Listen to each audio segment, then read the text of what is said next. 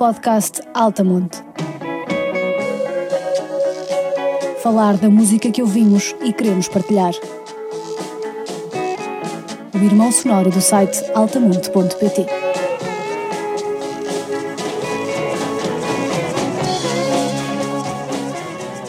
Ora viva, estamos aqui mais uma vez reunidos para um podcast Altamonte, neste caso o décimo terceiro episódio deste podcast.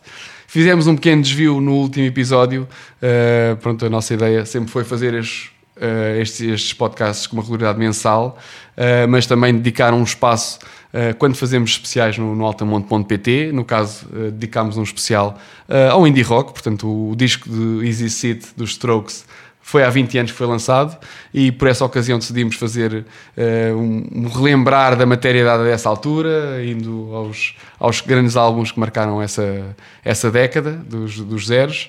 Uh, se não ainda não ouviram, aconselho que ouçam também, porque foi super interessante ouvir o, o Frederico, o Dudu e a Kátia debruçarem sobre esse tema.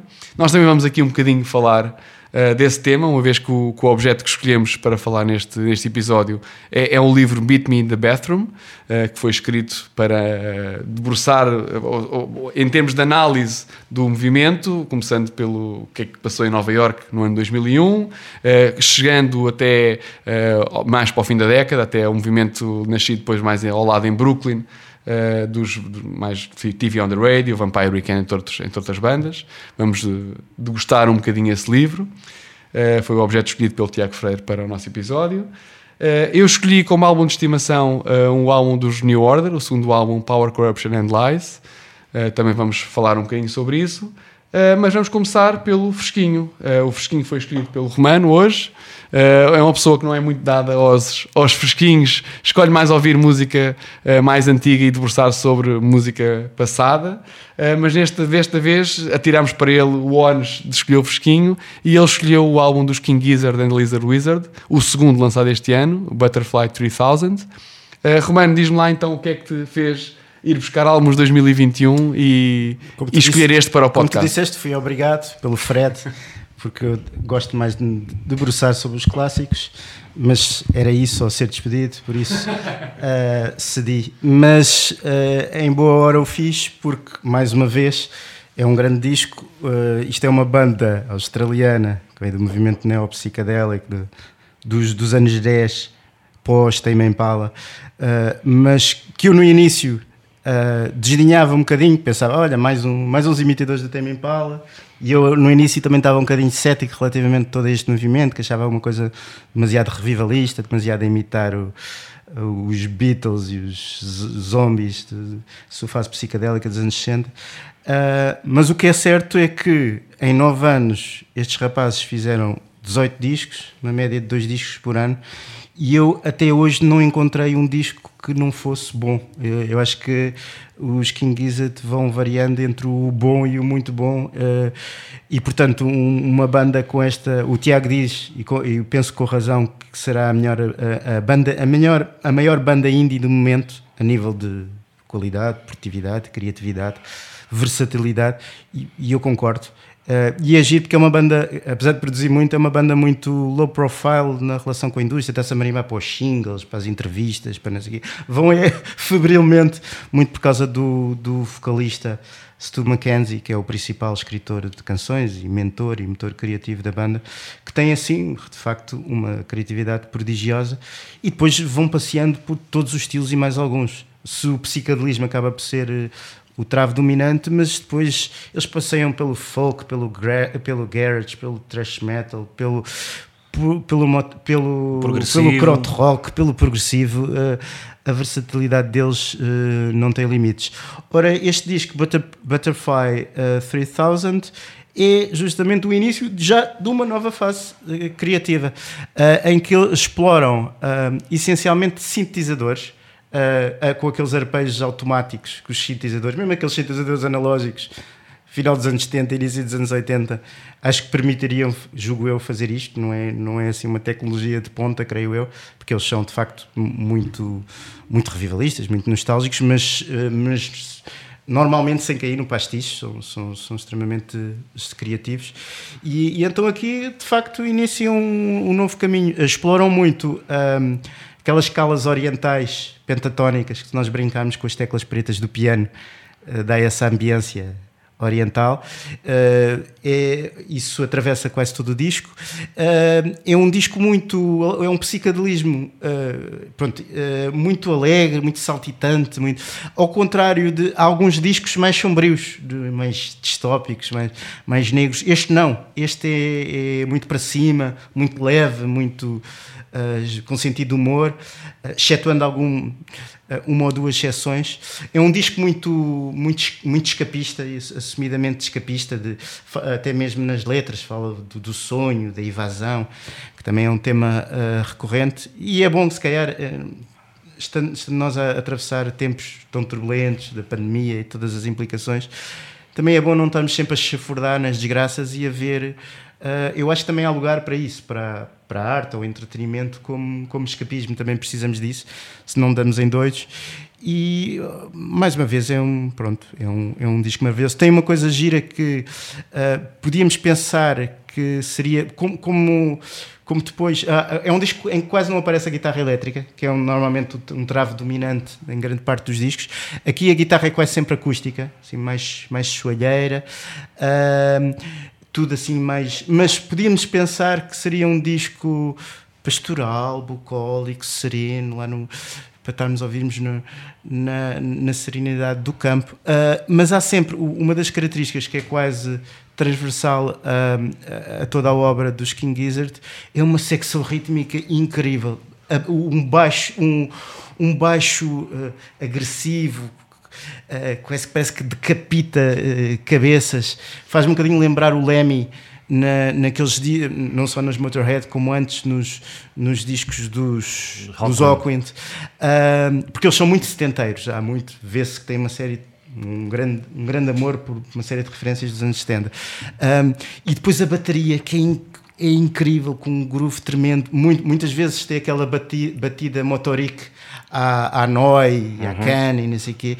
Uh, mesmo no, até nos discos mais acústicos, uh, nunca, nunca, nunca caem nesse, nessa, nessa serenidade, justamente por causa dessa secção rítmica propulsiva que nunca deixa as coisas serenarem. Em, em dezoito discos... Acho que ainda não fizeram uma balada, isso quer dizer alguma coisa.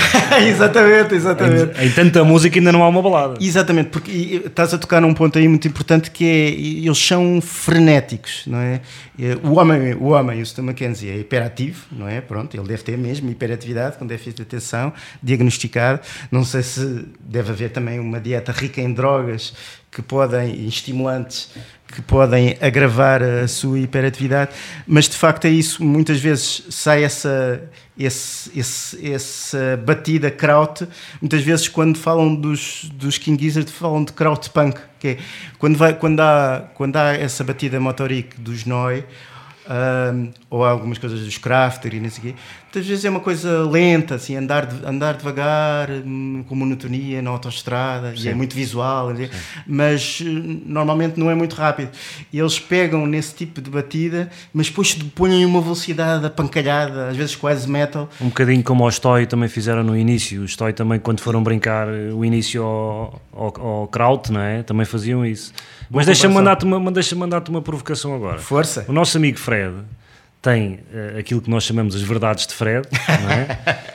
E uma das verdades de Fred, eu tendo a concordar com ele, que é, ele diz que não há grande banda que não tenha uma grande balada. O que é que tu achas acerca disso? Bem, se um gajo for ver, de facto, sei lá, pensamos nos Led Zeppelin, ao Stairway to Heaven, pensamos... e, e outras, essa é só a mais conhecida, mas tem várias grandes pensamos baladas. Pensamos nos Metallica e a The One, o One, por exemplo, de facto... Um, Portanto, nos Metallica é o One que tu te lembras como balada, não é o Nothing Else Matters, é o One. E o Nothing Else Matters. Uh, isso aplica-se muito ao, ao rock pesadão, não é? E é. Quase ao metal, que tem sempre depois a power ballad um bocado azeiteira, é. que, as miúdas, que as miúdas gostam. Que é a porta não, de entrada das miúdas, não é? é? Eu acho que isso é uma verdade aplicável ao rock mais agressivo, a roçar o metal, o hard rock, hard rock, não sei, os Guns também têm grandes baladas. Grandes baladas, claro.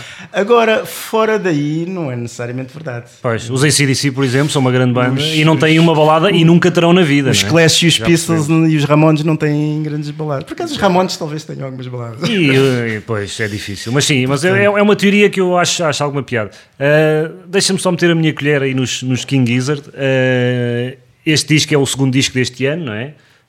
E nós temos no, no altamonte ponto pt, no site, a crítica a esses dois discos. Uh, O anterior fazia um bocadinho, supostamente era uma espécie de, de, de um fechar de capítulo. Eu acho que tu estás a ser otimista, ou se calhar é a tua necessidade de racionalidade de dizer que isto abre um novo ciclo, porque eles estão sempre a abrir um novo ciclo. É, ou seja, nós nunca conseguimos perceber e dizer assim, estes gajos agora entraram por aqui, os pró- o próximo disco vai ser... Que eles depois voltam. Ninguém faz a mínima ideia, porque eles, eles conseguem fazer folk... e no disco a seguir thrash metal. Exatamente. E no disco a seguir punk psicadélico no outro disco. Portanto, é, são uma banda completamente imprevisível, desafiam aquilo que a lógica nos diz que é, é impossível ser tão produtivo e manter a qualidade, e eles mantêm. Epá, eu ainda não, como tu dizes, eu ainda não apanhei um disco mau deles, eu não, não apanhei um disco abaixo de bom, portanto são sempre no mínimo médio bom.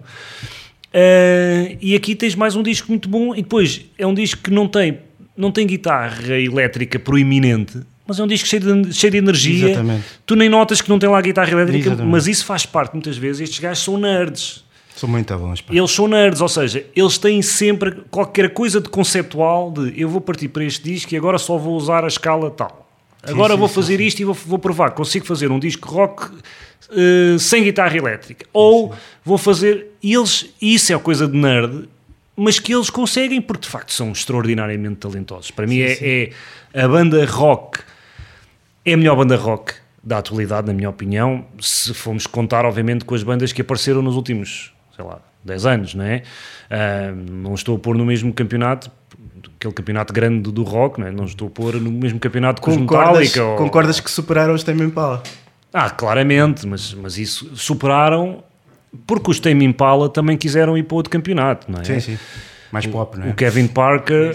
Uh, mais mainstream. Mais, eu nem sei se é mais mainstream, eu acho que... O Kevin Parker, acho que ele percebeu as limitações dos dois primeiros discos, da fórmula dos dois primeiros discos, que são dois discos que eu adoro, são os meus são discos bons, preferidos de Tame Impala. E quando tem algumas que... diferenças, não? Eu... O segundo é um bocado mais prog, não é? Sim, mas eu quando quero ouvir Tame Impala são aqueles primeiros dois discos. Não, pá, não... E, e eu tenho os outros, não é? O Currents e o Slow Rush. Aliás, Slow Rush é um nome ótimo para aquele disco.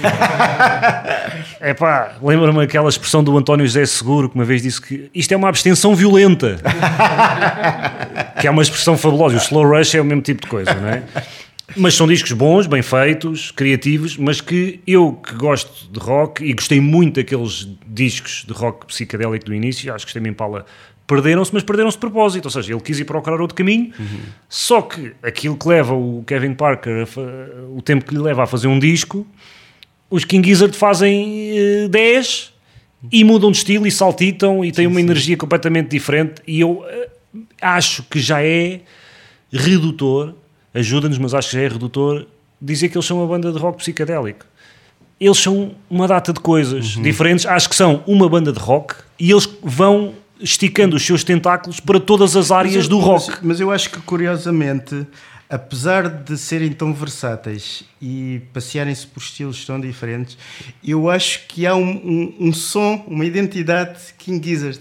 Aquela coisa que tu dizias, isso é verdade. São frenéticos. É verdade.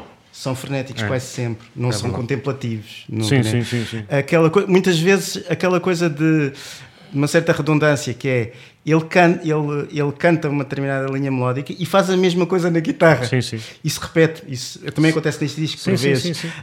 Uh, a secção rítmica, muito propulsiva, muito motórica, é quase transversal. Tu, tu depois, tu depois de, de ouvires alguns discos e conheceres bem os King Gizzard, tu, quando ouves um novo, tu sabes que é King Gizzard. Agora... Hum.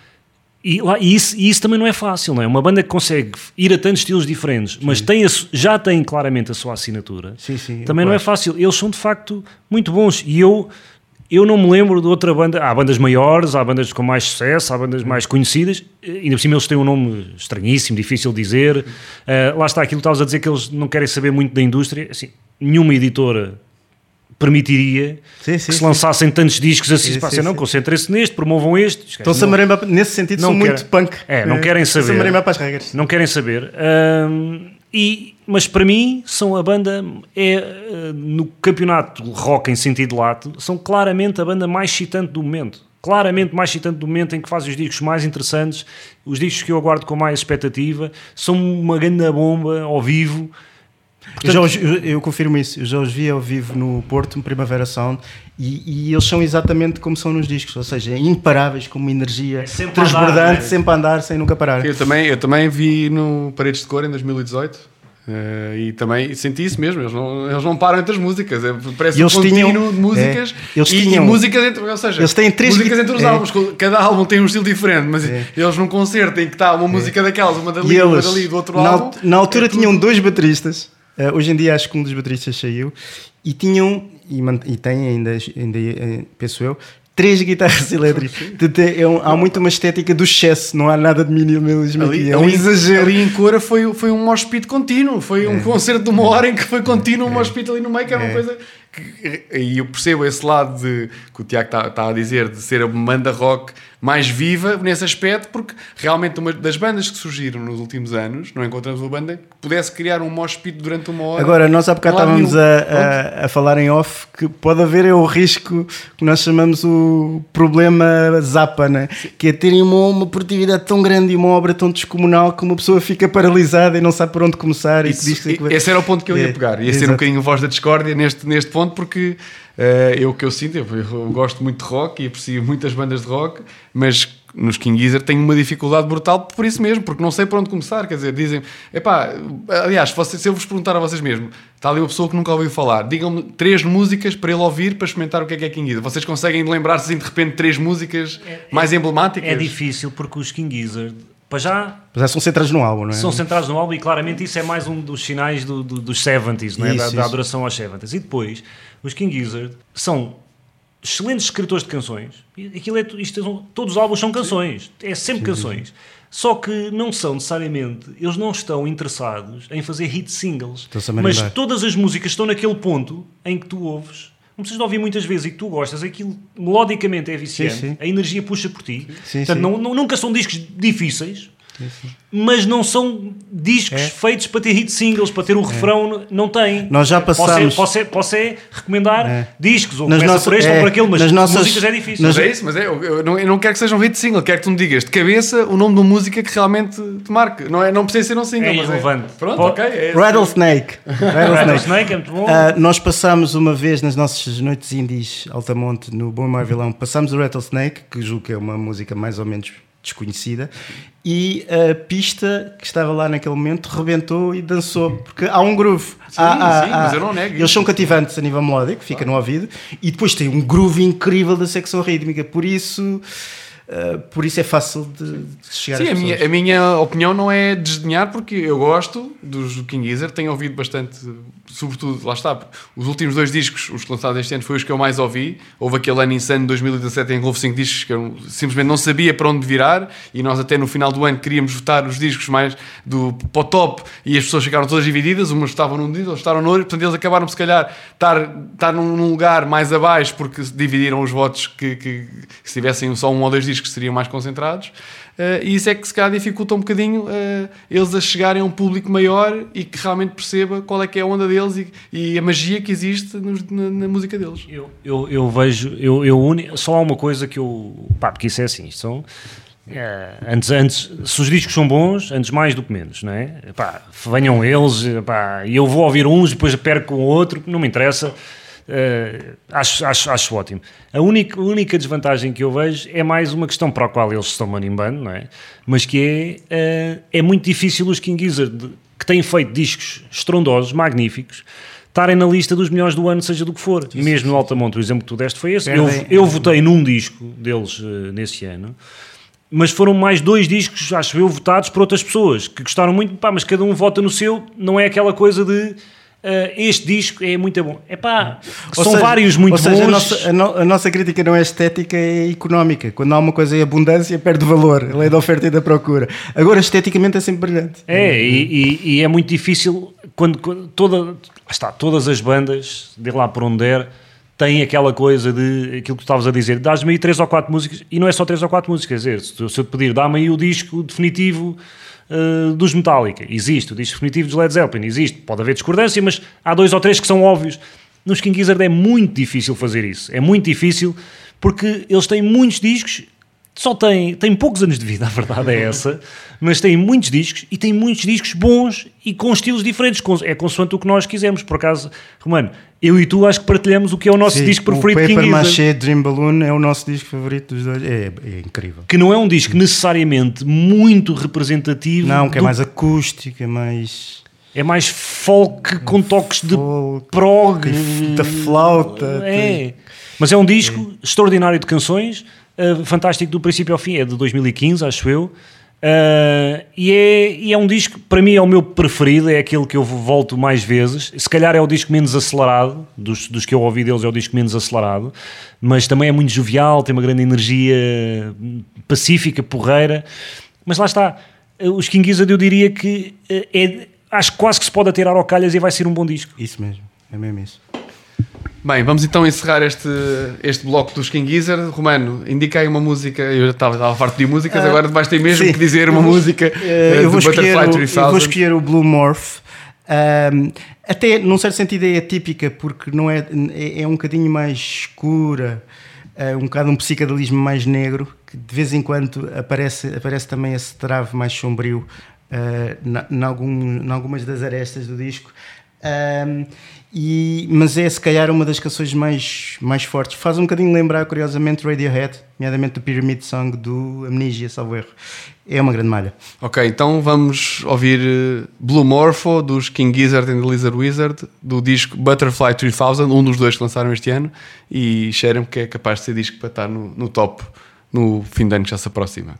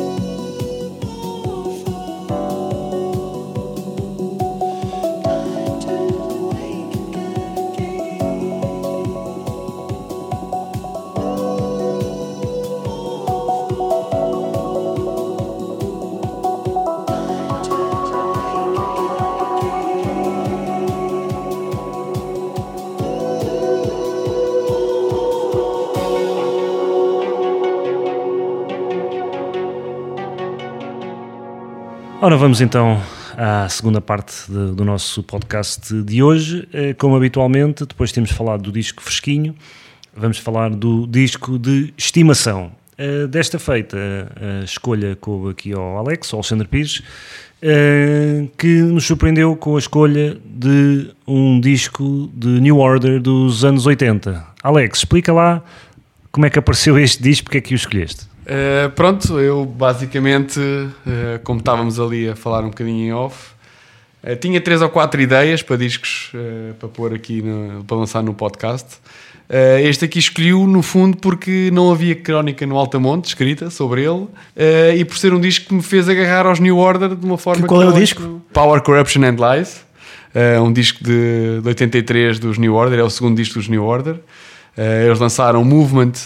Uh, logo após uh, a mudança ou a criação da banda, não é? Porque realmente uh, acho que toda a gente sabe a história dos, dos New Order, vieram dos Joy Division, uh, após o, o falecimento, o trágico falecimento de Ian Curtis, um, decidiram continuar. Eu acho que, acho que isto era um pacto que eles já tinham antes de sequer existir, de ter acontecido a tragédia, que eles acho que já tinham sido que se qualquer elemento da banda saísse, os outros iriam, poderiam continuar, mas com outro nome, pelo menos, mais ou menos é. Isto pode ser, pode ser só um mito, pode ser, nós já falámos que há vários mitos que envolvem esta banda e outras também, uh, pode ser só um mito, mas eu ouvi qualquer lado que, que seria um pacto que eles já teriam feito, nesse sentido.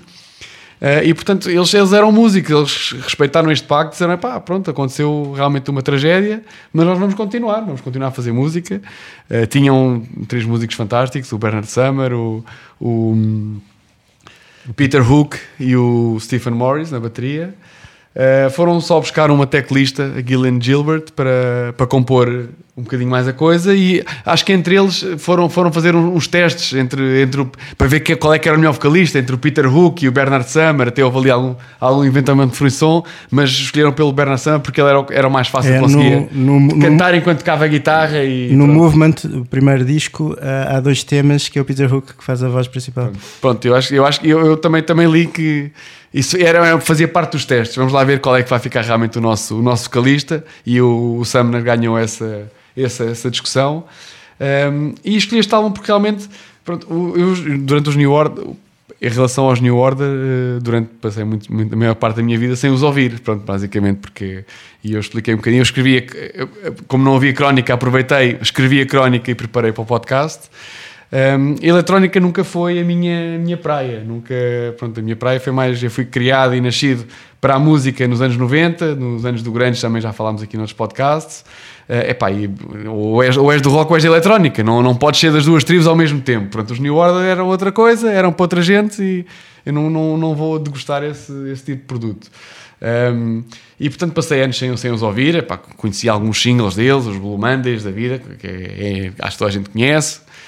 Um, mas nunca lhes fui dar atenção porque pá, aquilo é, é, só, é só batida eletrónica, é para ouvir nas discotecas. Eu nem gostava de ir discotecas, eu gostava mais de ir a bares, ouvir, beber copos e, e ver, ouvir música rock, ir aos Rook e ao Rockline do que, do que ir a outro tipo de discotecas.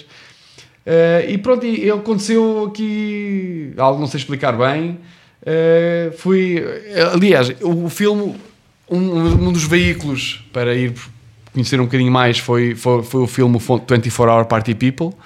Que acho que explica um bocadinho a história. É um, é, não, é, não é um bem documentário, é, um, é uma espécie de documentário, mas também um mockumentary em que também brincam com muitas situações que ocorreram na, na, na altura da, da, da banda, de, de, do Tony Wilson, uma personagem maior que havia também, deslocada, e que fez aquilo andar um comboio para a frente sem rodas, sem, sem travões, sem nada, era vamos para ali e aqui, aqui, vai, aqui vai disto. Lançou a Factory Records, lançou a Hacienda, outras bandas, mas aquilo era sempre um comboio desgovernado e que não, não, não tinha ponta para onde se pegasse.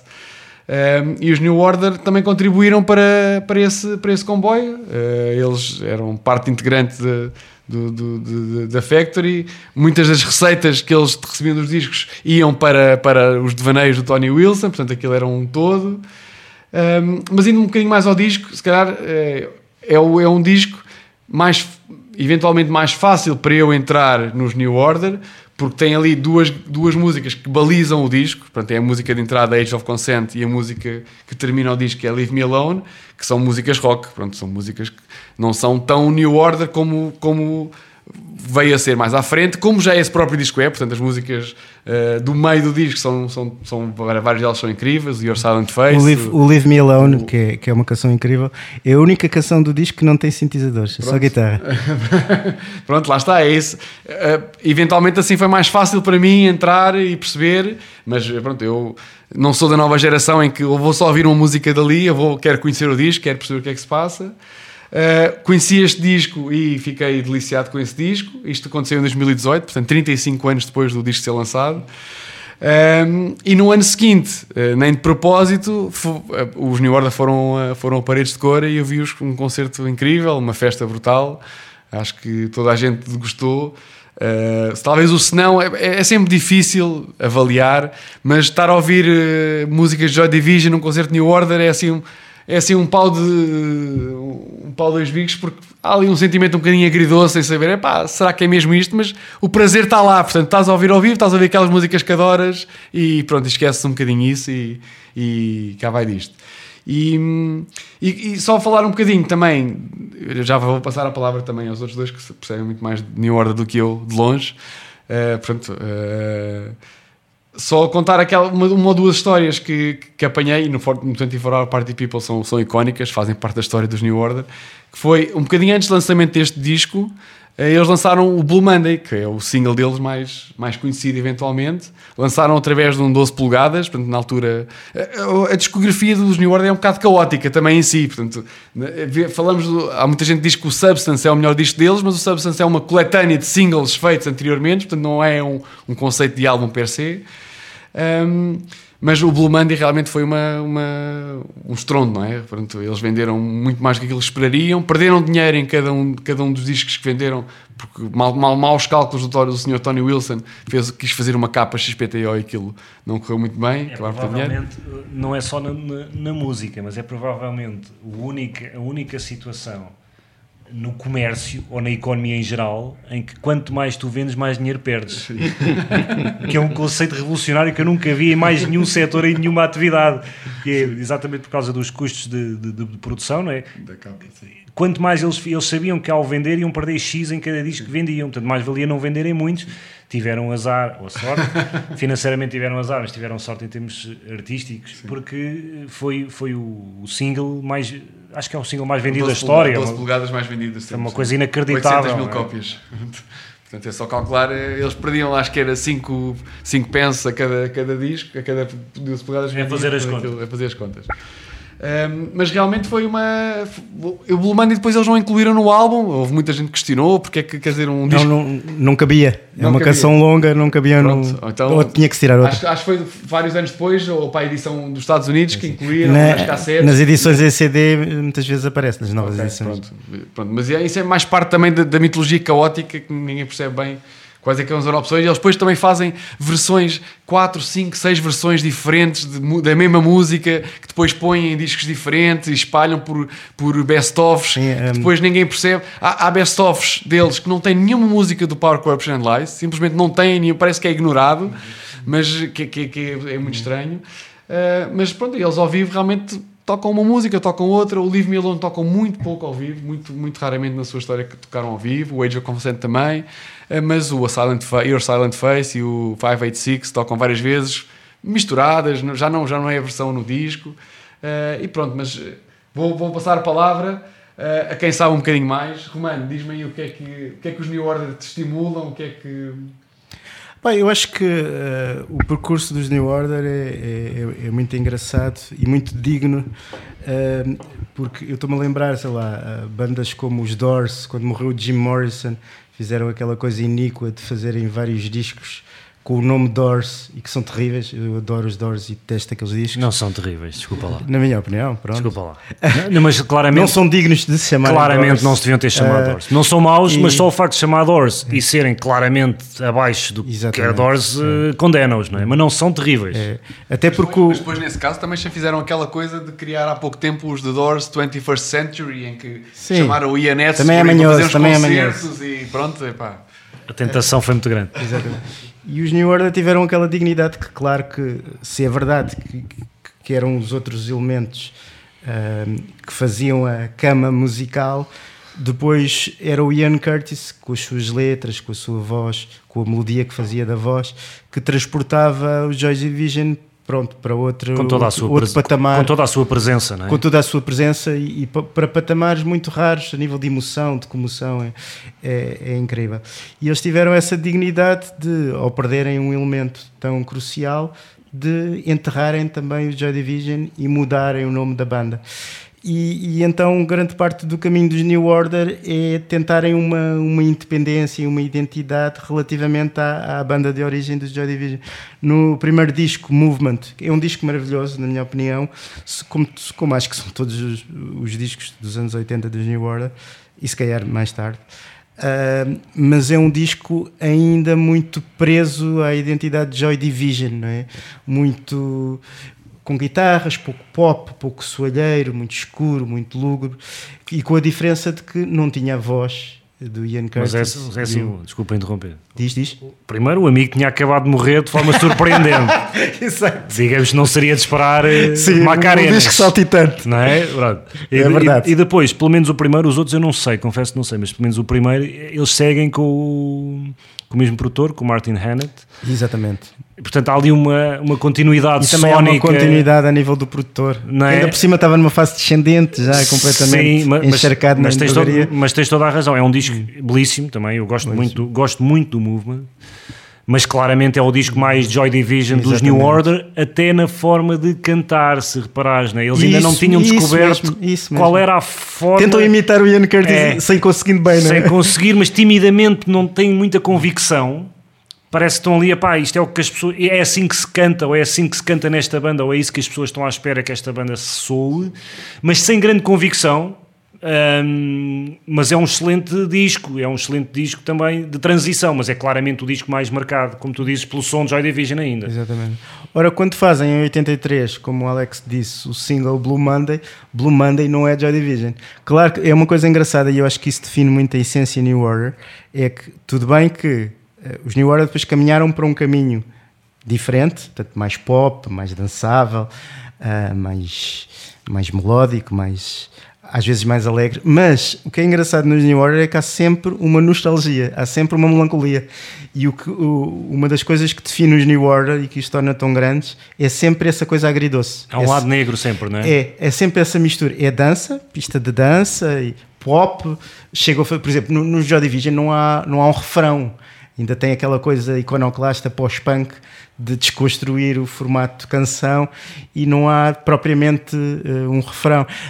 Uh, a única que tem refrão foi um sucesso gigantesco. Foi lá voltar essa parte. Exatamente. Uh, enquanto os, os New Order depois mais tarde fizeram canções convencionais com verso, ponto e refrão e fizeram muito bem.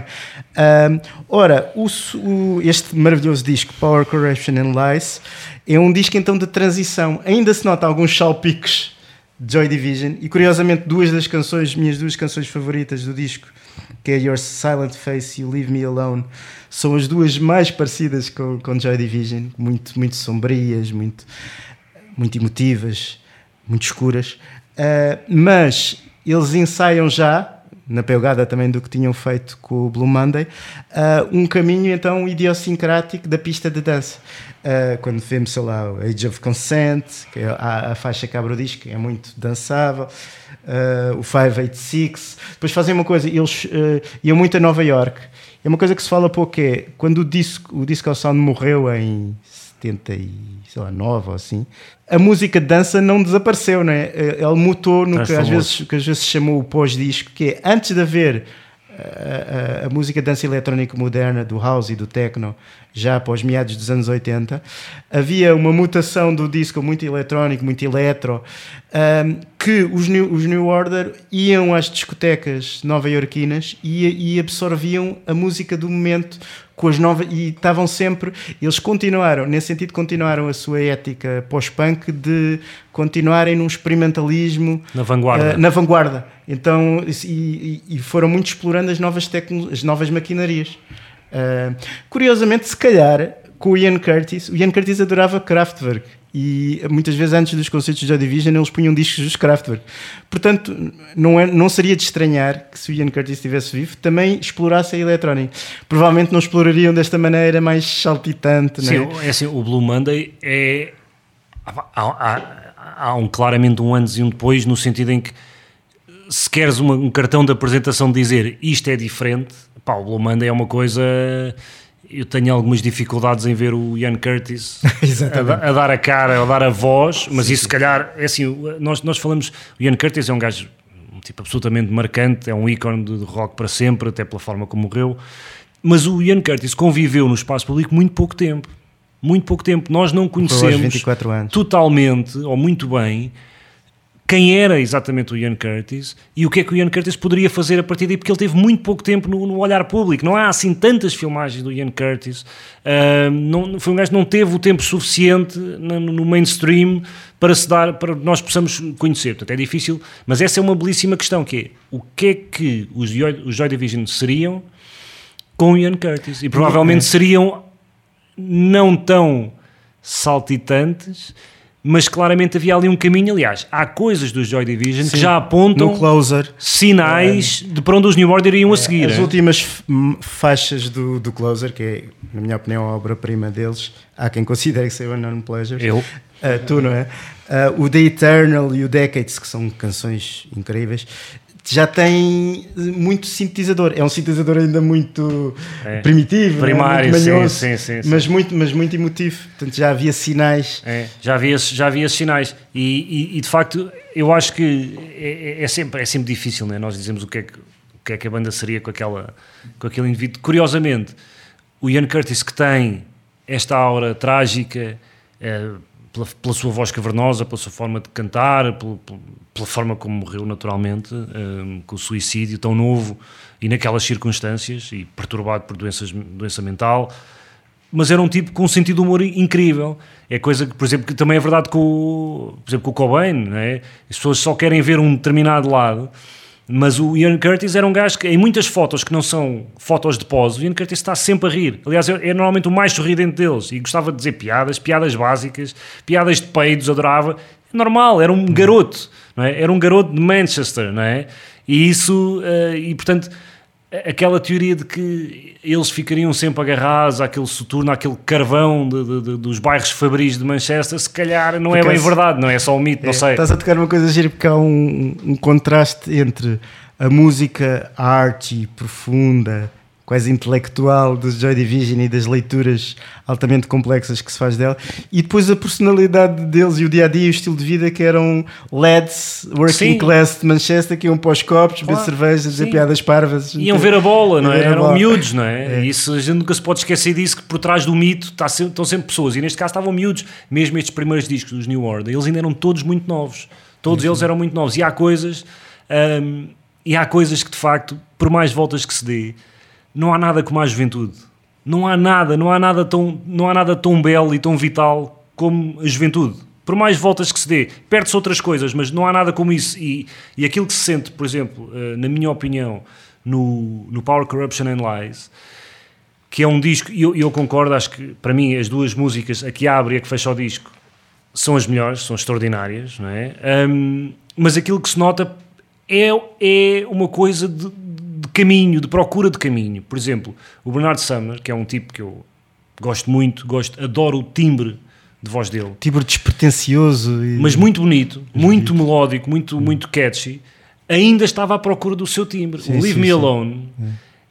Há uma inocência e uma fragilidade naquela prestação vocal que é claramente, aquilo não é fabricado, é alguém que está a tentar dar o seu melhor, mas que ainda não tinha descoberto a sua forma. Esta é a minha voz de portanto, cantor. Portanto, ainda é um disco de transição, não é? Eu ainda é, sim. claramente é um passo muito à frente do, do, do Movement, não é? Mas uh, nota-se, sobretudo na voz, sobretudo na voz, nota-se que ele ainda estava a aprender a ser cantor. E finalmente, neste disco, ele liberta-se do fantasma do Ian Curtis, não quer cantar a Ian Curtis, mas ainda não encontrou a voz do que é o Bernard Sumner, uh, que é muito curioso, e, e a fragilidade tem a ver com imperfeições na forma de cantar, porque ele vai aqui, por exemplo, ele vai a agudos, como ele nunca mais vai a seguir, porque ele depois descobre qual é a forma certa de cantar e de proteger a sua voz, e aqui ainda vai. não é? Mas aí fazes-me lembrar tipos como o, o Bowie e o Neil Young, que quando aparecia um erro, eles gostavam de guardar e de ficar essa versão final, porque faz parte da autenticidade. Sobretudo do, o Neil Young, até rock. Hoje, não é? Aliás, esse é, é um dos problemas do Neil Young, é que devia perder mais tempo a, a trabalhar os seus discos em vez de, tá bom, bora... Que, e, é, portanto, e... Se, calhar, se calhar essa vulnerabilidade não joga contra ele, joga a favor. Não, não, neste é, caso, é. Até, na minha opinião, até traz emoção acrescida à música, porque traz-lhe realidade. Traz realidade, aquilo não é tratado, aquilo não é, não é autotune, uh, não, é, não, não é produzido, aquilo é mesmo assim, e saiu assim, e, e a mim aquilo transmite muita emoção, e eu volto a dizer, eu sou um grande fã da voz dele, aliás gosto muito também da guitarra. Os New Order tiveram a sorte de herdar de facto três músicos excelentes, não é? A bateria... Não, não virtuosos, não mas virtuosos, imaginativos. Imaginativos e, e, com, e com uma linguagem própria. Aquela bateria, já do Joy Division... Robótica, maquinal... Magnífica. Hum. E aqui nos New Order é muito importante, mesmo quando é a programação, é o baterista que faz a isso programação, mesmo, não é? A parte rítmica. Um, o Peter Hook, que ainda não falámos. É, é. Um baixo. Muitas vezes a linha de melodia não é feita pela guitarra, mas ah, pelo baixo. Foi um gajo. Com as notas muito agudas que à primeira vista parece uma guitarra. É, mas não, ele é, revolucionou. O rank do álbum, o rank do álbum, o rank do álbum é o Peter Hook. E um, um, um tipo depois quando vai ver o baixo, uh, primeiros discos de U dois e Echo and the Bunnymen e Bauhaus e Cure, e, eu, roubam completamente o baixo ao Peter Hook. Foi altamente influente. Se nós formos pensar... Senão, o Peter Hook, que hoje em dia já não sequer faz parte dos New Order, não é? Foi expulso ou foi-se embora, não sei. Mas, mas dá concertos ao vivo a tocar músicas, a tocar músicas de New Order e já com os Peter Hook and the Light, não é? Que é ele que canta tudo, todo contente. Mas se nós formos pensar, provavelmente o baixo do Peter Hook é o sinal sonoro mais distintivo dos New Order. Nós pensamos o que é que tu ouves e sabes logo que é New Order, e é aquele baixo daquela forma de a tocar. Bateria, a bateria robótica também ajuda. Sim, sim, mas a bateria hum. é mais difícil de, de distinguir uma bateria da outra, não é? Hum. Aquele baixo é um sim, som sim. de baixo incrível, muito importante para a composição da música, para a melodia, e portanto eles herdaram, herdaram isso, e a própria guitarra não é erudita, do, do, do Sumner. Uma é, guitarra cheia de espaço que não, não, não enche, não é? Só é, dá mas, uns toquezinhos. Mas depois é? Quando é para dar, é frenética. Não de rapidez, mas de repetição, não é? Que, que ajuda à urgência da música. Quando é preciso é abrasiva, não é? É áspera, é ácida. E depois ele transporta isso. Por exemplo, quando ele, quando ele vai para os, para os Electronic, que é a banda que, que o Bernard Sumner tem com o Johnny Marr, pá, que é o casamento de dois, dois mundos absolutamente extraordinários. É óbvio que os, os Electronic, eles têm... três ou quatro discos, acho. Portanto, as duas grandes, ou pelo menos duas das grandes bandas de Manchester dos anos Pá, oitenta. Duas das melhores músicas dos anos, de bandas dos anos oitenta, uhum. basicamente, não é? Não há muitas melhores que, que estas duas, não é? Sobretudo que os Smiths, pá, não vejo assim, sim, verdade. Se calhar nenhuma, mas, uh, e a junção destes dois não chega ao nível nem dos Smiths, nem dos uhum. New Order. Mas é muito bom. Mas é muito bom, é muito curioso. Curiosamente, eles fazem o mesmo, fazem o mesmo caminho que os New Order fizeram, que é os primeiros discos dos Electronic. Vão, caminham para a eletrónica, muita base eletrónica, e a, e a guitarra do Marr fica quase escondida, que é um crime, não é? A guitarra de Johnny Marr está escondida, o que é que está lá a fazer, não é? Estás a servir cafés, é estranho, não é? Mas nos outros discos eles vão cada vez dando mais espaço. E os New Order também fizeram esse caminho, depois da febre da, da, da, da eletrónica. Já agora dizer que é absurdo, só, só numa editora como a Factory, é que o Blue Monday não aparece neste disco. Porque se nós agora estamos a dizer que este Power Corruption and Lies é um disco excelente, e é, agora imaginem o que é que seria este disco com o Blue Monday lá. Mas nos anos oitenta, era... em Inglaterra, ainda havia muita cultura dos singles. Sim, era os... diferente. Há muitos singles dos Smiths que não aparecem nos álbuns. Sim, é, sim, sim. Era, era normal. Sim, é. Mas é, vendo, em retrospectiva, pá, desculpem. Sim. É um, é um disparate, na minha opinião, mas, mas, mas isto para dizer que os New Order, o, a minha fase preferida dos New Order vem a seguir, embora todos os discos de New Order, não há nenhum disco de New Order que seja mau, nenhum, nenhum, até acabar, até a banda, até hoje não há nenhum que seja mau, nenhum, mudaram muito, mas para mim, a minha fase preferida é dos anos oitenta, não é? E depois eles a seguir, uh, eles fazem o... Um, Low Life? Low Life. Fazem o Brotherhood, o Brotherhood e fazem o que é o meu disco preferido, que é o Technique, de oitenta e nove, mas se calhar os dois que eu mais gosto é o Brotherhood, que é de oitenta e seis, talvez, oitenta e seis, e o Technique. O, o Brotherhood é talvez o disco mais representativo da, da súmula do que é os New Order eletrónico e mais canções pop-rock. O Technique... apesar de começar com uma batida eletrónica, no house, prim... quase house, house na primeira, mas o resto do disco é um disco de guitarra acústica extraordinário, de canções fabulosas. E já apanhar o Manchester, que no fundo foram eles os pais intelectuais. Um, do, um dos, sim. Mas, mas qualquer um destes discos há, dos New Order é, dos anos oitenta são há aqui são uma excelentes. Coisa importante que o, que o Alex referiu e queria desenvolver, que é... Uh, antigamente havia uma enorme uh, guerra de tribos entre o rock e a eletrónica, né? Uh, ora, os New Order foram dos primeiros a tentar fazer uma ponte e por isso são altamente influentes, né? Portanto, eles fazem a fusão entre o indie rock e a eletrónica. E então, quando, isso depois, quando, por exemplo, quando, a banda, quando depois explode Manchester no final dos anos oitenta, com os Stone Roses, com os Happy Mondays, com o Screamadelica do Primal Scream, apesar de não ser de Manchester, mas tem uma estética similar. Uh, quem, é que, quem é que foram os grandes padrinhos dessa estética muitos anos antes? Foram os New Order.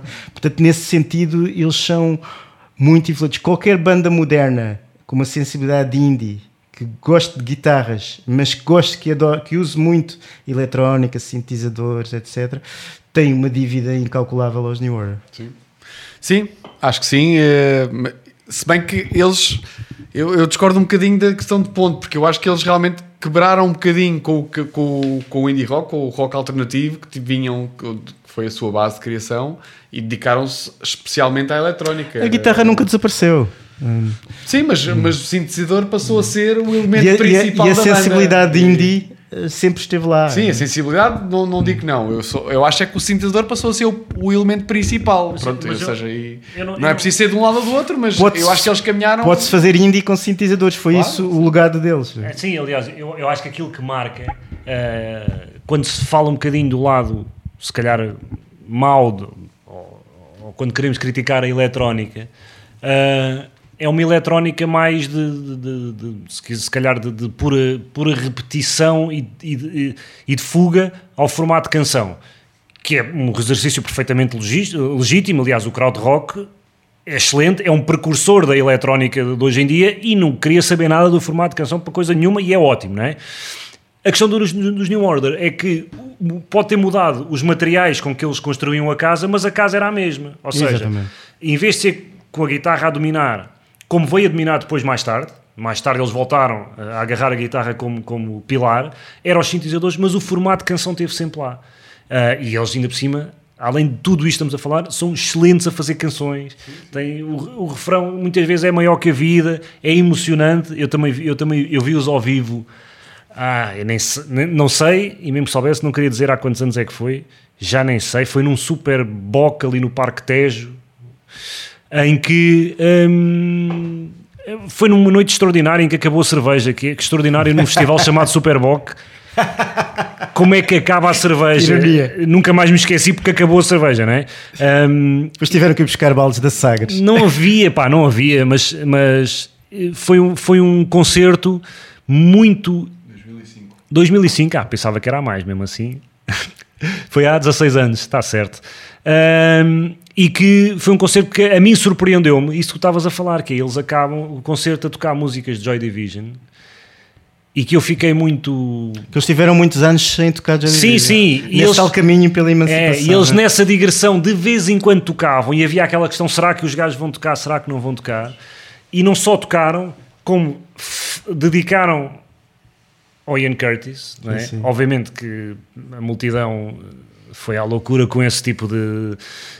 homenagem. E naquele momento eu levei aquilo como genuíno, não é? Sim. Não levei, sim, aquilo como... E acho que é o, o sinal de que uh, esse luto e essa transformação já estava total. Estavam finalmente em, em paz com, essa, com, esse, com esse legado, não é? Mas eu acho que sim, eu acho que, por exemplo, quando nós falamos, e já falámos muitas vezes, dos L C D Sound System como uma banda que faz, agarra no rock e na eletrónica e a música dança e junta tudo... houve exemplos claramente antes, não é? E, e, e, a, e a importância, por exemplo, do Blue Monday não é só isso, é, é, é o fortalecimento da cultura de, de, de clube de, de, de dança, não é? É, o, é a música que está no início da cultura, muitas vezes, de, de, de rave e, de, e da droga recreativa, porque é uma música extraordinariamente hedonista. não é? É uma música que... E melancólica ao mesmo tempo. Sim, lá está, está lá a marca sempre, é, sempre deles. Curiosamente, não é? Este disco tem uma malha chamada Ecstasy, que não tem nada a ver com o M D M A, sim, mas por ironia do destino, alguns anos antes dessa droga explodir, está aqui. Está aí Ecstasy. Deus escreve direito por linhas tortas. E um, um dos sinais de, de identidade que os New Order conquistaram, Uh, muito neste disco, mas ainda uh, sob a forma de uma transição que seria completada mais tarde, é de que uh, a partir de determinada altura o público do Joy Division e o público dos New Order, uh, e o público do Joy Division já, já não podendo assistir de concertos, mas apreciando os discos, tornou-se diferente. Uh, uh, a partir de uma determinada altura, muitos fãs do Joy Division não gostavam do New Order. Ah, muito pop, muito dançável, sim, muito sim, sintetizadores, sim, sim. não sei o quê. Já não gosto disto. E isso é um sinal, de facto, que conquistaram essa identidade. Conseguiram, através da ruptura, conquistar outro tipo de público e acho que estamos todos agradecidos hoje em dia por, por existirem. Bom, a conversa já vai longa. Peraí, vamos... Antes disso, temos só de falar de uma coisa muito rápida, que ainda não falámos, que é a capa do disco. Sim. Ah, sim. É, pronto, ok, vou contar a história da capa, que acho que o Peter Saville, que era o grande responsável por todo o design e a iconografia da, da banda, da Factory, da, da Factory exatamente, toda, toda a editora, uh, andava à procura de uma capa para o álbum e viu um postal, num, numa visita do museu, viu um postal que achou engraçado e decidiu comprar, e a namorada dele perguntou-lhe, ok, não me digas que é isso que estás a pensar pôr na, na capa de álbum. Esse era, era, era uma natureza morta com umas flores, e a namorada disse mesmo aquilo em tipo de troça total, a dizer, é pá, não me digas que é essa porcaria que vais pôr na capa, e ele nem nunca tinha pensado nisso, estava a comprar o postal porque achou engraçado, mas depois quando ela disse, despertou-lhe ali um, um sinal, e ele disse, não, é mesmo isto que eu vou pôr, e, e a explicação dele é, é eu quero, o, o título diz Power Corruption and Lies, eu quero pôr flores para mostrar que as flores são uma forma de, de como eu, o poder, a corrupção e as mentiras nos podem conquistar, com subtileza, com, quase sem pedaços por isso, mas entram e conquistam-te e tu estás ali ao, ao submisso perante... Uma coisa gira tipo de... que o, o Peter Hook, muitos anos depois, num reencontro com o Saville, uh, uh, deu-lhe o, um vinil, um exemplar do disco e pediu para autografar. E o, e o Peter Saville diz... Eu não, eu não vou autografar na capa porque assim como está, está perfeito. Pronto. E então assinou na contracapa. Okay. Aliás, é, este o Power Corruption and Lies é só um dos discos dos New Order eh, cuja capa é assinada pelo Peter Saville sem qualquer referência à banda.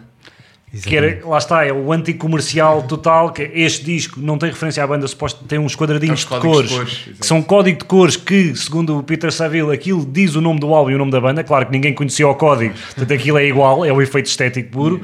No, no, no Brotherhood é uma capa que é uma fotografia de uma chapa de alumínio, ponto.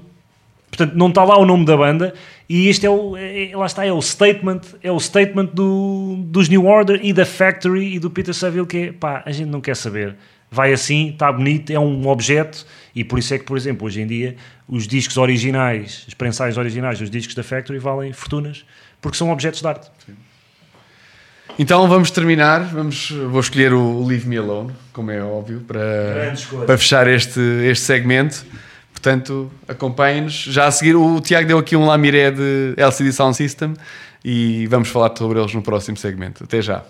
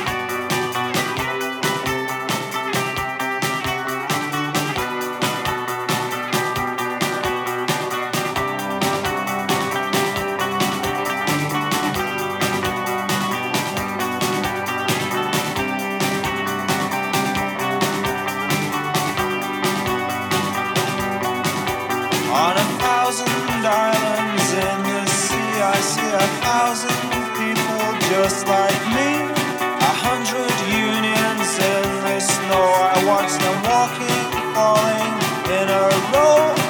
We live always underground. It's gonna be so quiet in here tonight. It's a thousand islands in the sea, it's a shame.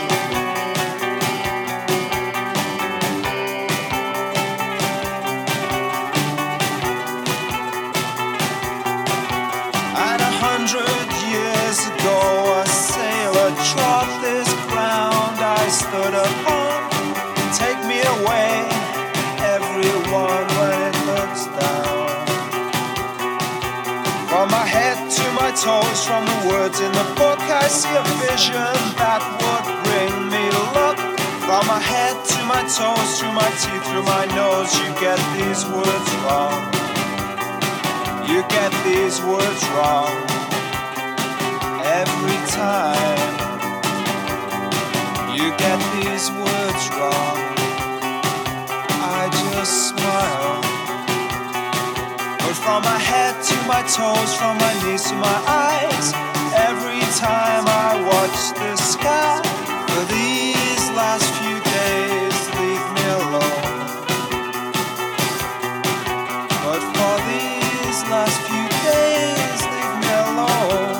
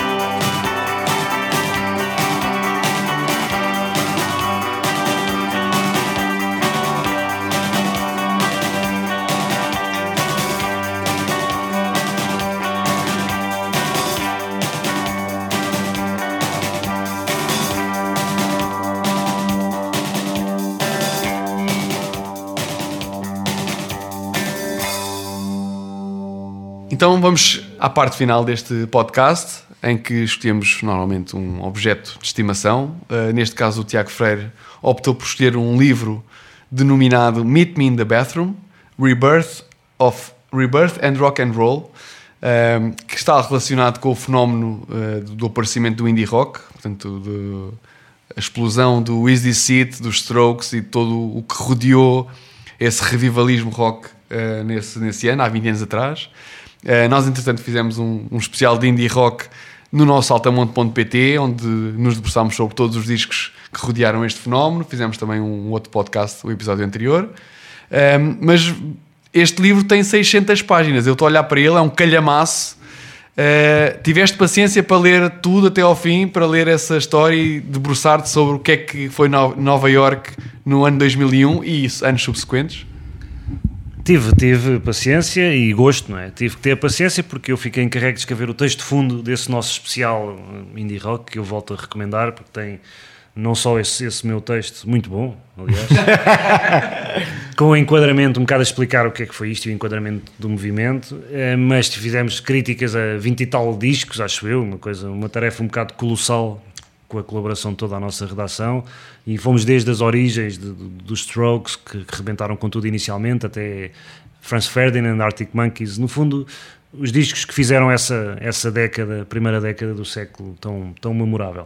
E este livro é um bocadinho o livro incontornável para se perceber uh, o que é que foi esse renascimento do indie em Nova Iorque a partir de dois mil e um, é de uma senhora que é a Lizzie Goodman. Lizzie Goodman é uma jornalista, na altura era jornalista, foi para Nova Iorque em noventa e oito ou noventa e nove, em busca daquilo que toda a gente vai para Nova Iorque procurar, não é? Um bocadinho a reinvenção, até o Dylan fez isso, não é? Muitos anos antes, procurar a reinvenção, procurar descobrir quem, quem se é, procurar as possibilidades. Um, a Lizzie Goodman diz uma coisa curiosa que é, Nova Iorque é, é, é a América concentrada, no sentido em que é o, o sonho americano concentrado. Aquela coisa de, tu na América podes ser o que tu quiseres, isso está concentrado ainda mais em Nova Iorque, não é? É onde estão os melhores, os mais vanguardistas, os mais diferentes, onde toda a diferença é possível, mas onde é difícil sobreviver, apesar disso. Um, e, portanto, este livro, que tem as tais seiscentas páginas, é um livro uh, que é incontornável e é o único Uh, onde se pode ir buscar toda esta história de forma coerente. A Lizzie Goodman andava nessa altura, enquanto jornalista musical, ia, sobre, ia a muitos concertos, não é? Porque a malta ia a esses clubes de, de rock na altura, e viam em primeira mão aparecerem estas bandas todas, desde os primeiros concertos do, do, dos Strokes, dos Rapture, dessa, dessa malta toda que andava lá, dos, dos de Interpol, de quem andava lá nessa altura. Um, e ela, muito mais tarde, decidiu que tinha que deixar isso escrito. Então fez mais de duzentas entrevistas a músicos, sobretudo, mas não só, desde o James Murphy ou todos os membros dos Strokes, à Karen O, a todas as figuras incontornáveis, ou Capranos dos Franz Ferdinand, que são escoceses, não é muito longe,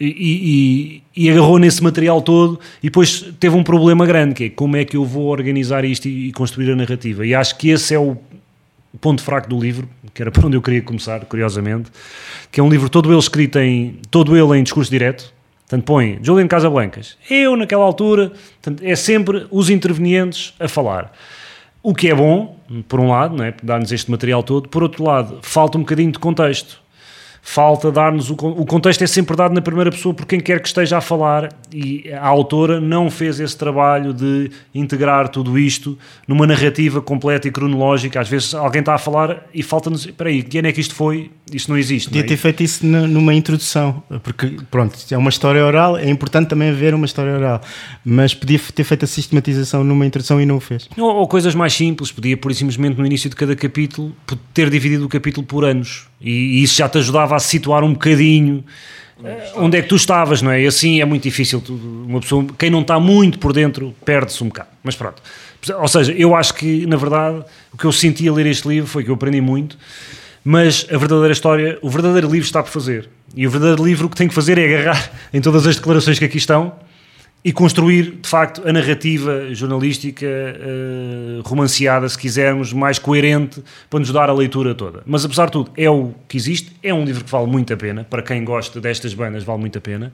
Há muita coisa surpreendente aqui, há, há uma riqueza de ser na primeira pessoa, não é? De, de, de, de, dos músicos falarem na primeira pessoa, não estão necessariamente a dizer os factos, mas estão a dizer a sua versão dos factos, e às vezes aparecem versões diferentes dos mesmos factos, porque as pessoas lembram-se de maneira diferente, às vezes as pessoas zangaram-se.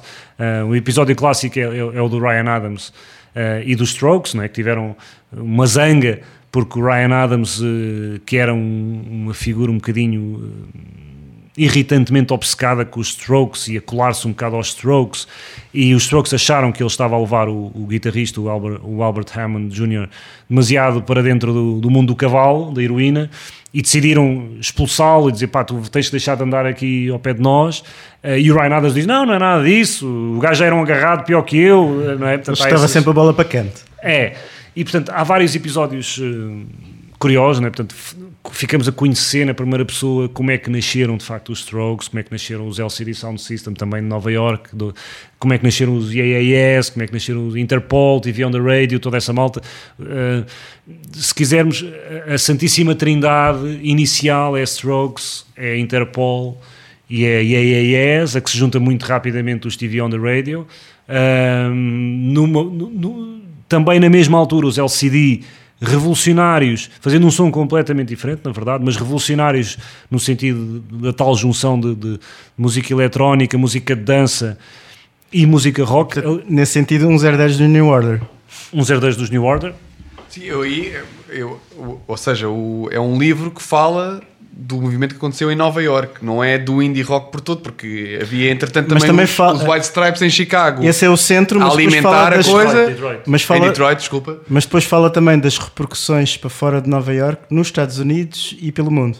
Sim, mas não, mas não é o centro. Mas não é o centro. Pois, exatamente, a questão é, é se é o centro da coisa não. Ou, ou não é só, porque o livro foca mais em Nova Iorque, é isso? É, aliás, a Lizzie Goodman, que depois anos mais tarde... Ela agora diz, já há uns anos que andam a dizer que estão a trabalhar numa versão de um documentário com base neste livro, que deve ser muito interessante, não é? Uh, mas nunca mais andou, falou-se nisso, mas não, não sabemos nada. Mas depois fez uma biografia da Lady Gaga, o que me põe um bocadinho de pé atrás. Mas a Lizzie Goodman diz uma coisa muito interessante que ajuda a responder a essa tua pergunta, que ela diz, a personagem deste livro não é o Julian Casablancas, não é, é Nova Iorque. A personagem principal deste livro é Nova Iorque. Nesse sentido, parece um filme do Woody Allen. Exato. Não é sequer o indie rock, não é sequer as bandas, a personagem principal é Nova Iorque. A vibrante e, Nova Iorque. E obviamente que isto nasceu num momento muito específico da história de Nova Iorque.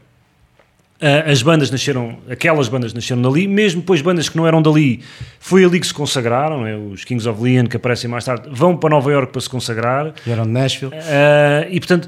Os próprios White Stripes, que já andavam na estrada e com discos editados Detroit. Antes do, do, do, do Easy Seat, vêm de Detroit, mas apanham essa, essa boleia e são recebidos em Nova Iorque como filhos pródigos também do, do indie.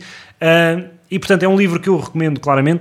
Eu, eu li a edição em inglês, não há edição em português, por estranho que pareça, acho que é uma pena. Um, há, em português, há em inglês, há em espanhol, chamada Nos Vemos en el Baño. Isto é verdade.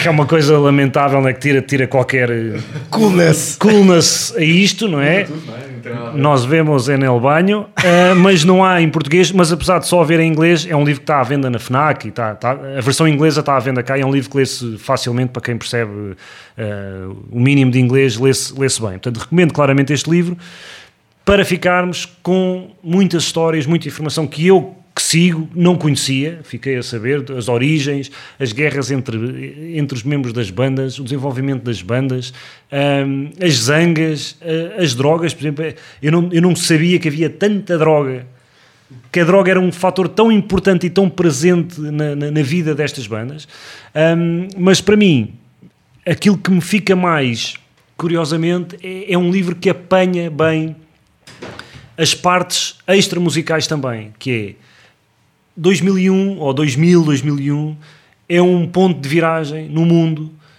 uh, no mundo da música, mas não só, em inúmeros sentidos, não é?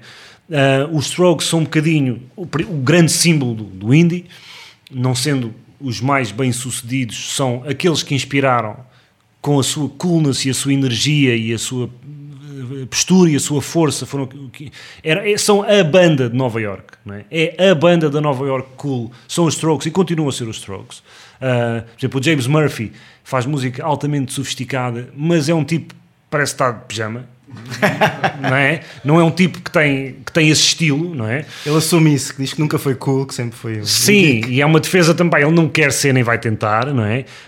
Um, mas, sobretudo, era um mundo em mudança, própria Nova Iorque estava em mudança, estava o Giuliani... Nova Iorque está sempre em mudança. Está sempre em mudança, mas nessa fase o Giuliani tinha chegado ao poder, ainda antes de ser o advogado do Trump e ter a tinta a escorrer-lhe pelas patilhas nas conferências de imprensa, era o, exatamente, era, era o mayor de Nova Iorque e estava numa, numa, numa tentativa um bocadinho uh, Fernando Medinesca de lim, limpar a cidade e, e transformar a cidade num património imobiliário financeiramente interessante, atrativo para os turistas, e portanto começou Uh, a acabar com as zonas de má fama, começou a, a, a fechar os clubes de rock mais barulhentos, começou a fazer todo esse tipo de coisas, zonas... E também é havia isso, bares onde era proibido dançar. Era proibido dançar, era preciso uma licença para dançar, curiosamente. Uh, e, e, e, e havia portanto, mesmo aviso a dizer, não se pode dançar. Não se pode dançar. Num bar, num clube de rock... Mas pronto, e isso o que é que fez? Fez que muitas daquela, muita daquela malta foi-se juntando...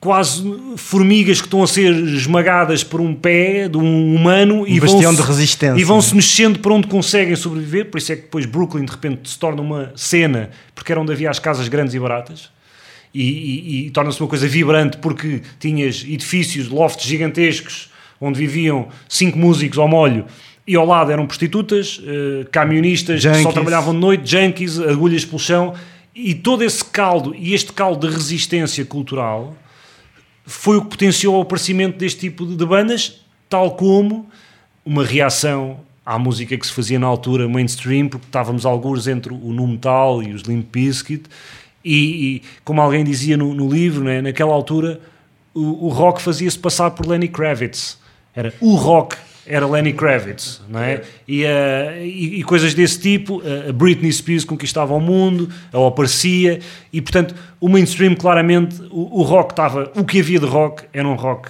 balofo, chato, era um uh, azeiteiro, um, que não fazia sentido. Pouco inspirado. Pouco inspirado, pouco inspirador, uh, e portanto foi isso que aconteceu. E depois, outra parte muito interessante, além dessa transformação de Nova Iorque, é que é o fim do mundo pré-internet.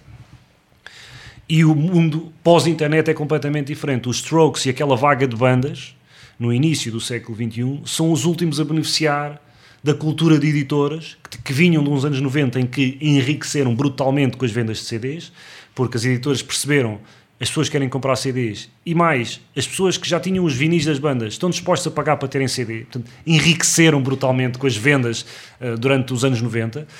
E as bandas ainda recebiam grandes advances para gravar discos, uh, os Strokes eram cortejados e as outras bandas eram levadas a grandes jantaradas por várias editoras para tentar seduzi-los, jantares onde eles nunca, restaurantes onde eles nunca tinham ido, não tinham dinheiro, por simplesmente. A não, não é? ser os Strokes, que eram meninos ricos. Os Strokes poderiam ir, mas uh, a mesada deles também não era grande coisa, porque todos eles trabalhavam, curiosamente, os Strokes. Mas usavam o cartão de crédito do pai do Albert Hammond Junior Isso foi para comprar instrumentos. Mas, mas todos eles trabalhavam. Mas, mas, uh, ao contrário, ao contrário... Tinha um espírito punk de fugir a esses... Tinha um espírito punk de fugir a essas eram receitas fáceis de... Vou só mal... do meu pai para ir a restaurar meninos, e não meninos sei maus de boas famílias. A, di- a, diferença é que os, a diferença é que os Strokes, nós já falámos disto fora de, de gravação, por exemplo, dos Strokes pós Vampire Weekend, é que os, os Strokes eram filhos de pais ricos. Aliás, o, o Casablancas conheceu o Albert Hammond Júnior num colégio interno na Suíça. Foram colegas num colégio interno da Suíça. Um, mas eram tipos que, na verdade, não acabaram a educação universitária uh, e não tinham realmente perspectivas profissionais, nada. Uh, iam para sempre ser filho, putos rebeldes, filho de pais ricos, não é? Um, ao contrário, por exemplo, dos Vampire Weekend, que também eram de boas famílias, não é? Mas uns já eram professores e eram gajos que tinham, tinham uma, uma escapatória se a música não desse, não é? Uh, mas, enfim, e de facto essa mudança de geração, essa mudança do pré-internet para o pós-internet faz muita diferença. Esse era o momento da explosão dos blogs, curiosamente, que depois, mais, anos mais tarde... Uma coisa gira é que havia uma visão f- muito feminina desses blogs. Muitos desses uh, blogs que divulgavam a nova cena indie nova-iorquina eram dinamizados por mulheres. Sim. Coisa que foi inovadora, porque antes a imprensa musical era muito dominada pelo olhar masculino. E a própria música rock, não é? Era muito mais masculina do que se tornou com este movimento, uh, muito mais inclusiva em todos os sentidos, não é? Porque era rock. Sim. Isso é, é uma das novidades deste indie post-Strokes, é cativar o público feminino, não é? Claro, porque lá está, é rock, mas o rock, por exemplo, dos Strokes é muito dançável, é, é desavergonhadamente dançável. Deixou de ser uma questão, não é? Já não tem que ser aquela coisa de... É um rock que brinca com a pop sem problemas nenhuns. Nesse sentido é uma reação aos anos noventa e ao grunge, que não é muito dançável, não é? Não é só ao grunge, eu acho que é mais aquele no metal que era muito testosterona, não é? Muito gajo de tronco nu, é, ali, tipo, com um ar muito mauzão, não é? Um, e os Strokes... O ar mauzão que os Strokes tinham era só por ser um gangue, todos eles eram gajos magrinhos, não é? E não eram gajos particularmente que intimidavam. Intimidavam porque eram, de facto, um gangue fechado e coeso, com muitas daquelas bandas. Mas, de facto, há aqui um fator de inclusão que tem a ver com incluir as mulheres, deixou de ser o rock, deixou de ser uma coisa de homens, incluir as minorias, mais uh, os clubes, onde, os clubes rock eram os clubes onde os alternativos iam. Qualquer tipo de alternativos. Iam, iam os gays, iam, iam os, um, os travestis, iam as prostitutas, mas iam também as supermodelos, iam os gajos, do, os sucedâneos do Warhol, os artistas. Toda a gente se encontrava ali, todas as pessoas que se sentiam diferentes e queriam ir à procura de alguma coisa fresca e diferente, encontrava-se nos clubes de rock. foi talvez a última vez em que o rock teve esse papel de estar na vanguarda uh, cultural, digamos assim, não é? Uh, e, da mesma forma, abertura à dança, abertura à música de dança, abertura ao que o rock não tem que ser sisudo.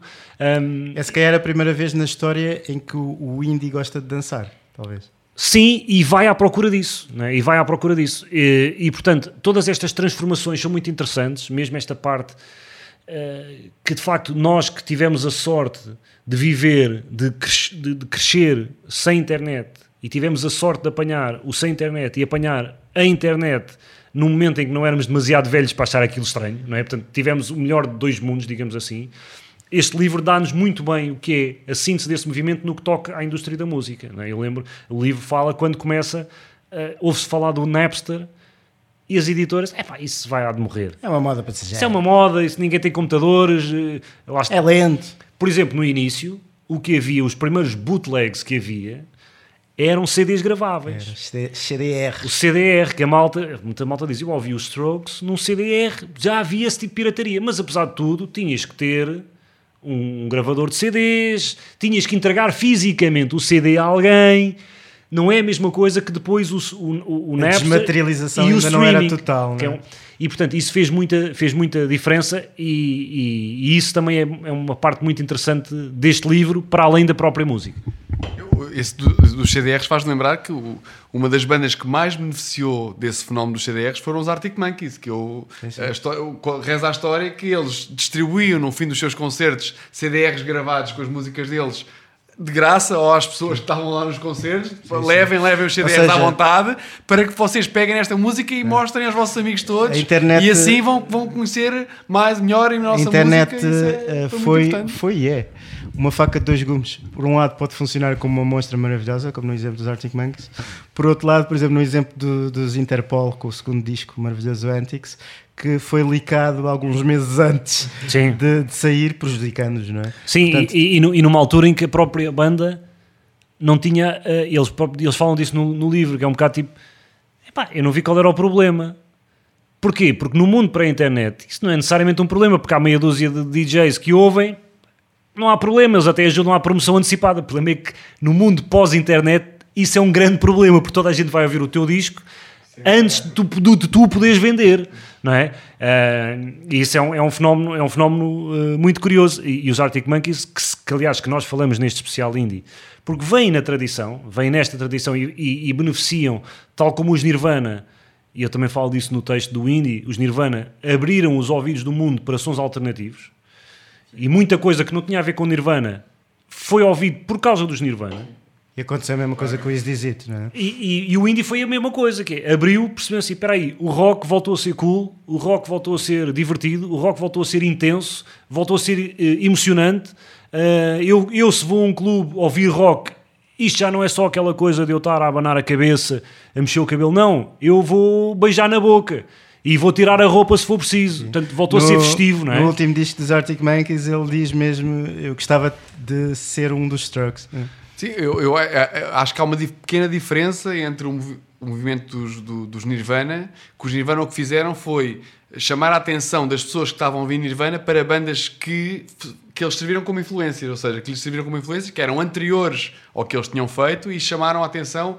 Vão ouvir isto, vão ouvir, vão, vão ouvir os Vesalins, vão ouvir o Daniel Johnson, não, vão ouvir os Pixies, novas. Vão, Sonic Youth, vão ouvir Sonic, todas estas bandas eram, eram posteriores e serviram de influências. Não, neste, momento, neste momento o indie rock foi mais, mantenham os, os, os vossos ouvidos abertos, porque vão aparecer mais coisas nesta onda, e as pessoas realmente começaram a procurar, e houve muitas bandas que não, se calhar não aparecem no livro, mas os Divines, é outro, os bandas outro, que apareceram naquele momento e que foram buscadas, e depois desapareceram, para, não é porque outro, tinham nada especial, mas... Há outro paralelismo, apesar de com algumas diferenças.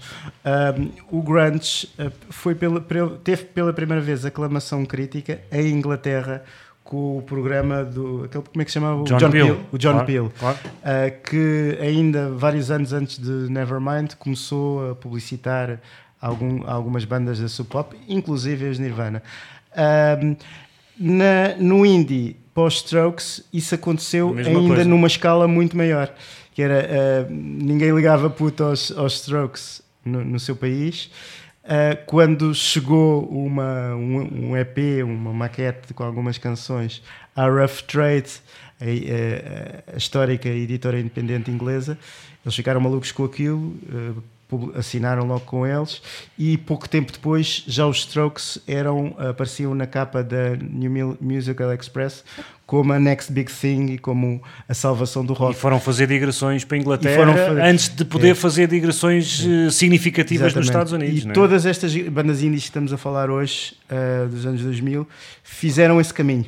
Uh, Era, era preciso sempre esse ritual de passagem de irem para a Inglaterra e serem validados pela imprensa inglesa para depois terem a aclamação nos Estados é, Unidos. É verdade, aliás, o, o Easy Seat sai primeiro à Inglaterra. Exatamente, uma versão diferente. Uh, sai primeiro à Inglaterra, porque depois aparece, o, dá-se o onze de setembro, não é? Lá está, mais um dos acontecimentos isso, isso, absolutamente isso. marcantes. E fala, que, fala um bocadinho disso, que isso é importante. E que fazem deste ano...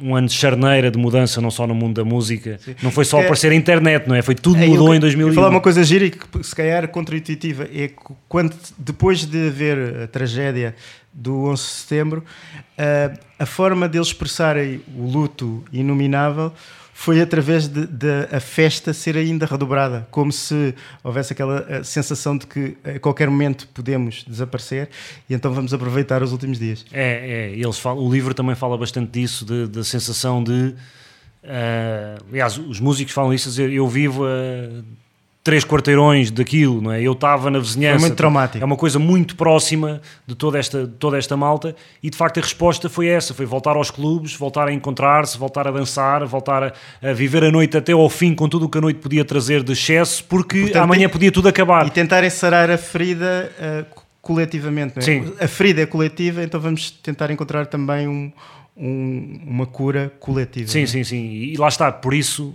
Nova Iorque ser... a personagem central do livro, sem dúvida. E essa ligação à Inglaterra é muito curiosa, porque de facto era assim, eles iam para a Inglaterra, porque a imprensa americana, nos anos, nestes anos, ainda quem mandava ainda era o New Musical Express e Melody já, Maker. Já desapareceu, não é? Já não há papel. Pá, e já versões... tornou-se relevante online. Não, não é? Sim, e, e tá, sim, mas está completamente mas está descaracteriz... popizado e deixou de ser a referência, sim. No sentido que tu vias, era, era uma validação. Era ali. A Pitchfork da altura. Exatamente. A validação era tu estares na capa do N M E ou coisa assim. Hoje em dia isso não, não, não acontece, mas todas estas bandas começaram a fazer digressões no Reino Unido e a partir do momento em que são famosos aí, uh, os americanos começam a ouvir. Porquê? Porque a atenção que era dada na América era pelos blogs, que era quem estava mais próximo da realidade, eram os, os, os jornalistas, muitas vezes voluntários como nós, que iam aos concertos, que conheciam as salas, conheciam os músicos. E, e havia uma sobranceria do, dos mídia, da Rolling Stone. A Rolling Stone não fazia... Chegavam atrasados. Não dava capas a Springsteen para baixo. Não ligava, isso é passageiro, portanto já estava ah, num processo velho, de, de certo envelhecimento um, e tinha dificuldades de ligar a esses fenómenos, mas depois quando os ingleses estabelecidos começavam a dar palco, o mainstream media americano ia atrás, portanto foi, foi feito esse movimento. O livro faz este percurso todo, fala das bandas, de como é que começam, das que aparecem. Vai depois também, também vai falar de bandas como os The Hives, por exemplo, que são suecos, né? Mas que já andavam aí é. uh, e que aproveitaram este caminho para se tornar ainda... Sentido, há, uma, há um outro paralelismo com o grunge, né? Uh, os Nirvana não foram a primeira banda grunge, né? E o Nevermind não foi o primeiro disco grunge, havia coisas antes. Aqui é a mesma coisa, antes do Easy Seat havia vários sinais de uma estética e de uma atitude parecida. Havia os, os White Stripes Sim. em Detroit, Sim. já há alguns anos a fazer discos. Havia os Ives a fazer também um garage rock revivalista na Suécia. Havia os Black Rebel Motorcycle Club, que também em dois mil, um ano antes, faz, tinham também uma sonoridade parecida. Agora, lá está, o Easy Seat é que depois foi uh, a porta, que o sismo que depois derrubou é, todas as portas. Abriu o caminho todo e toda a gente foi uh, procurar e perceber o que é que aí estava, e beneficiou coisas tão diferentes como, como Kings of Leon... Que, que no início foram apadrinhados pelos Strokes, e os Strokes levaram eles muito jovens. Aliás, um, um, deles, um deles tinha catorze anos. Um, exatamente. catorze anos. Foi em digressão com os Strokes, não é? Um, e portanto, os Strokes levaram-os em digressão para fazer as primeiras partes. Coisas como os National, que andavam por Nova Iorque, não sendo de Nova Iorque, andavam em, por Nova Iorque na mesma altura. A, pro, a propósito disso, um dos tipos dos Kings of Leon uh, uh, experimenta. cheirava algumas linhas de coca com um tipo qualquer dos Strokes e dizia assim: não digas nada ao meu irmão que eu estou a cheirar a coca. Esse irmão mais tarde, no outro dia, também fazia a mesma coisa e cheirava umas linhas com os Strokes e repetia, dizia exatamente a mesma coisa: não digas nada ao meu irmão, exatamente, que estou a dar na coca. Todos eles estavam a dar na coca, mas a dizer para não contar, não é? Uh, e, e de facto são coisas que não têm, su, su, em termos de sonoridade, os National não têm nada a ver com, com os T V on the Radio ou com os Franz Ferdinand ou com os L C D Sound System, não têm, mas beneficiam de uma abertura de espírito e de um foco e de uma atenção. É para isso que serve o hype. O hype não é sempre mau. Não, não. E o hype, é quando se cria um hype de está a acontecer aqui uma coisa, o hype é ótimo. Está aqui um movimento, vamos dar atenção a este movimento, às coisas boas e também às coisas más, e isso se transforma, no fundo, cria, é isso que cria um movimento, é dar-se um nome e, dar-se, e, sim, e criar-se sim. um hype, não é? Os é. Nirvana seriam igualmente bons se ninguém tivesse falado em grunge, mas se calhar não seriam tão grandes e tão sim, significativos, sim, sim. não é? Sim, sim, e nesse sentido é parecido com o grunge, não é? O grunge, as bandas grunge são muito diferentes na sua estética, mas depois partilhavam algum, alguns valores, não é? E aqui exatamente a mesma coisa, não é? Há, há muita, muita estética diferente no indie, mas há uma identidade comum. É, eu, eu, queria, eu queria só, não podia deixar de partilhar, há muitos episódios muito curiosos, um, quase todos eles envolvem droga. Uh, e, mas, sexo. E, e sexo também. É o regresso de sexo, drogas e rock and roll. Mas, mas eu não posso deixar de partilhar um, um episódio do James Murphy, dos L C D Sound System, quando ele uh, toma ecstasy e o mundo dele vi- muda, não é? Porque ele, ele é um tipo mais velho do que aquela geração dos do Strokes, era um tipo como um histórico de bandas indie, assim, com uma, uma cultura muito séria de uh, hardcore, do que é, um músico é assim, tem que passar dificuldades, isto é que é sério, o resto não é sério, não gostava de música de eletrónica, música de dance. Uh, não gostava de nada disso, gostava era do, do, do, do krautrock dos anos setenta, uh, e é um tipo que uma vez está num, numa discoteca e toma uh, ecstasy pela primeira vez e está a dar música de dança e música eletrónica, e ele, que é um tipo corpulento, não é? Uh, um, quem estava com eles assim de repente parece um urso a dançar. ele, ele que não dançava, porque um músico a sério indie não dança, naquela altura não dançava, não é? E ele começa a dançar, começa a curtir, começa a sorrir incontrolavelmente e enche-se de, de amor. E toda a gente à volta dele está na mesma onda, e ele percebe, pá, as pessoas querem divertir-se, as pessoas querem dançar, as pessoas querem se mexer, e há aqui qualquer coisa de especial que acontece quando a música se conjuga com a dança e com a boa disposição. E isso muda muito a cabeça dele, e é isso que mais tarde o leva a dizer, epá, eu já sou um produtor, sim senhor, mas eu não vou ser só produtor, eu vou fazer as músicas, eu vou fazer aqui uma coisa que são os L C D Sound System, que na verdade é ele, um, e que foi mais uma revolução dentro desta revolução, e portanto é um dos muitos episódios que este livro uh, traz. Um, vamos então terminar, uh, eu só pegando um bocadinho, dizer que o, o James Murphy é o Tarantino da música, né? É aquele gajo nerd que andou a estudar música que nunca mais acabava, tal como o Tarantino, ao trabalhar nos seus clubes de vídeo, se enchia de filmes que nunca ninguém via, mas que ele conhecia, e foi buscar tudo isso para incorporar na sua, na sua filmografia, e o James Murphy fez o mesmo com a sua, com a, com a sua banda, com a, os L C D Sound System. Uh, vamos terminar... Uh, vou remeter um bocadinho também este tema para o nosso especial Indie Rock que fizemos no altamonte ponto pt, para o, o episódio do podcast específico em que falamos de todas estas bandas uh, que, que, que acompanharam neste movimento, uh, e vou perguntar ao Tiago qual é que é a música que ele escolheu para terminarmos este episódio e para ilustrar este movimento. Pá, eu tenho que ir. Eu não, não há, eu não posso ir a outra banda que não os Strokes, uh... a banda mais cool do planeta. Exatamente, não, não, não é, não, não consigo dizer que é a melhor de, de, deste movimento, uh, mas é, provavelmente é a minha banda preferida deste movimento. Eu, eu continuo a ouvir Strokes até hoje, mesmo os últimos discos, uh, eu continuo a gostar muito deles, e de facto é a banda mais cool, é a banda mais cool dos últimos muitos, muitos, muitos anos, é a típica banda de cool Nova York. E temos que ir ao Easy Seat, que é o, o disco que marca o, o arranque. Não vamos para o Last Night, que é o mais óbvio, mas que também destacámos no, no podcast dedicado ao índio. Uh, portanto, vamos ao Hard to Explain, que é mais uma de, das muitas malhas que os discos iniciais dos Strokes têm, uh, que eu gosto muito. Podíamos ir também para o, para o New York City Cops, que tem uma história engraçada, que é quando o disco vai ser editado nos Estados Unidos, já depois de ter sido em Inglaterra, esta faixa teve que ficar de fora, porque isto foi depois do onze de setembro, e parecia que estava a gozar com os polícias que morreram, que morreram, não é? Eu não sei, eu, eu tenho a ideia que eles mudaram o nome da música. Não, não, não. Tiraram, não. Tiraram, puseram outra e substituíram. Ficou, ficou, de, ficou de fora, uh, mas eu vou para o Hard to Explain. Uh, não que seja difícil de explicar porque é, que, porque é que os Strokes são tão grandes e porque é que este movimento é tão interessante. É, aliás, muito óbvio, basta ouvir, mas porque é mais uma das malhas incríveis de tantas que os Strokes têm. Então, não é nada difícil de explicar, vamos ouvir Hard to Explain para fechar. Até ao próximo episódio. Obrigado.